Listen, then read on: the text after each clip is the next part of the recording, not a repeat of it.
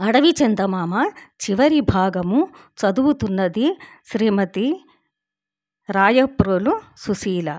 మా దొర మహాపరాక్రమవంతుడు యువదురసాని కూడా పరాక్రమశాలి. ఎంతటి క్రూర మృగాన్నైనా గురిపెట్టి ఒక్క బాణంతో చీల్చి చెండాడగలదు. దొరకు ఒక్కతే కూతురు. ఆయన తర్వాత ఆమెనే మాకు ఏలిక. ఆమెకు తగిన వీరుడు దొరకాలి కదా. ఎంత తిన్నా ఎంత తాగినా ఈ ఒక్కరోజే. రేపటి నుంచి ఎవరి పనులు వారు చేసుకోవాలి. కళ్ళు సారా ముట్టుకోరాదు. ఎవరైనా పరాయి ఆడ మనిషిని అవమానపరిస్తే ఆలిని సరిగా ఏలుకోకపోతే కఠినమైన శిక్ష ఉంటుంది.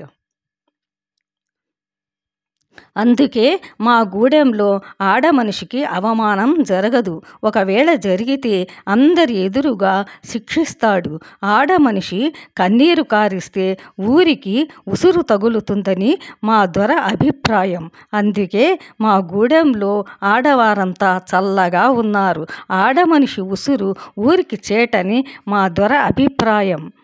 అంతలో పక్కగూడెం నుంచి కొమ్ము వాయిద్యాలతో డప్పులతో జనము వచ్చారు. దొర దొరసాని ఎదురు వెళ్ళి స్వాగతించారు. వారిలో ఒక యువకుడు ప్రత్యేకమైన అలంకారముతో ఉన్నాడు. ఒక కావిడికి పెద్ద పులిని కట్టి తెచ్చారు. యువకుడు పులిని తెచ్చి పడివేశాడు. దొర యువకుడిని భుజం తట్టి ప్రశంసించాడు. వేదికపైకి పిలుచుకొని వచ్చి అతనికై ఏర్పరచిన ఆసనంపై కూర్చుండబెట్టాడు. తన కూతురు శివానీని పరాక్రమవంతుడైన ఆ యువకుడికిచ్చి పెళ్ళి చేయడానికి నిశ్చయించానని పెద్దలంతా సమ్మతించి ఆశీర్వదించాలని కోరాడు. తర్వాత పౌర్ణమికి శివాని పెళ్ళితో పాటు యువతీ యువకులందరికీ తాము ఎన్నుకున్న వారితో వివాహం జరిపిస్తానని ప్రకటించాడు. శ్రీనాథ్కు గూడెంలోని విషయాలే రాత్రంతా గుర్తు వస్తూ ఉన్నాయి. ప్రతి సాంప్రదాయంలోనూ వారికి తగ్గట్టు ఎలా ఉండాలో తెలుపుతూనే ఉన్నారు. కానీ ఆచరించేవారెవరు? నవనాగరికత ఎక్కువయ్యే కొద్దీ యువత వెర్రి వేషాలు వేస్తూనే ఉంది. స్త్రీలు ఏదో ఒక విధంగా బాధపడుతూనే ఉన్నారు. బాలికలకు రక్షణ లేదు. వయస్సుతో నిమిత్తం లేదు.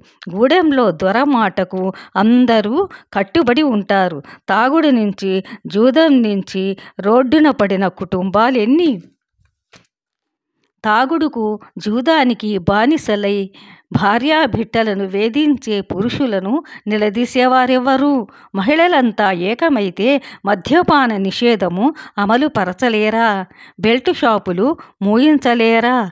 కానీ అందరూ ఏకమవ్వాలిగా. ముందుండి నాయకత్వం వహించేవారెవరు? వారిని అనుసరించేవారెందరూ? వీధి వీధికి ఒక మహిళా సంఘం బాధిత మహిళలకు చేయూతనివ్వగలుగుతుందా? తాగి వచ్చిన వాడు ఏమి చేసినా వదిలివేయాల్సిందేనా? ఎన్ని ప్రభుత్వాలు మారినా ఆడవారి కన్నీరు తుడిచేవారెవ్వరు? వేదికలెక్కి ఉపన్యాసాలు దంచేవారే కానీ నిజమైన న్యాయం ఎక్కడ జరుగుతూ ఉంది? అక్కడక్కడ కొంతమంది పోరాడుతూనే ఉన్నారు. గూడెంలో దొర ప- పాలన అంత కట్టుదిట్టమైన పాలన సభ్య సమాజంలో జరుగుతూ ఉందా? మరో గాంధీ మహాత్ముడు అవతరించాలా? మరో వీరేశలింగం జన్మించాలా? నేటి యువతీ యువకులకు జీవితం అయోమయంగా ఉంది. నైతిక విలువలు పాటించే యువకులు కొద్దిమంది ఉన్నారో ఏమో. సమాప్తం.